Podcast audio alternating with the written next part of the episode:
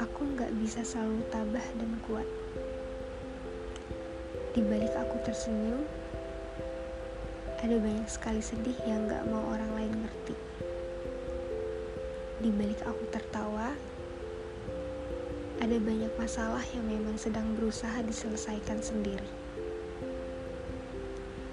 Kuat-kuatin aku ya, yang selalu dibilang ke diri sendiri. Kuatin aku ya, kalimat yang suka aku minta ke Tuhan.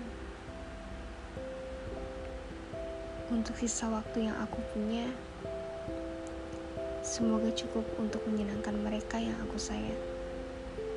Yang selalu percaya kalau aku bisa, dan yang doanya selalu ada untuk aku.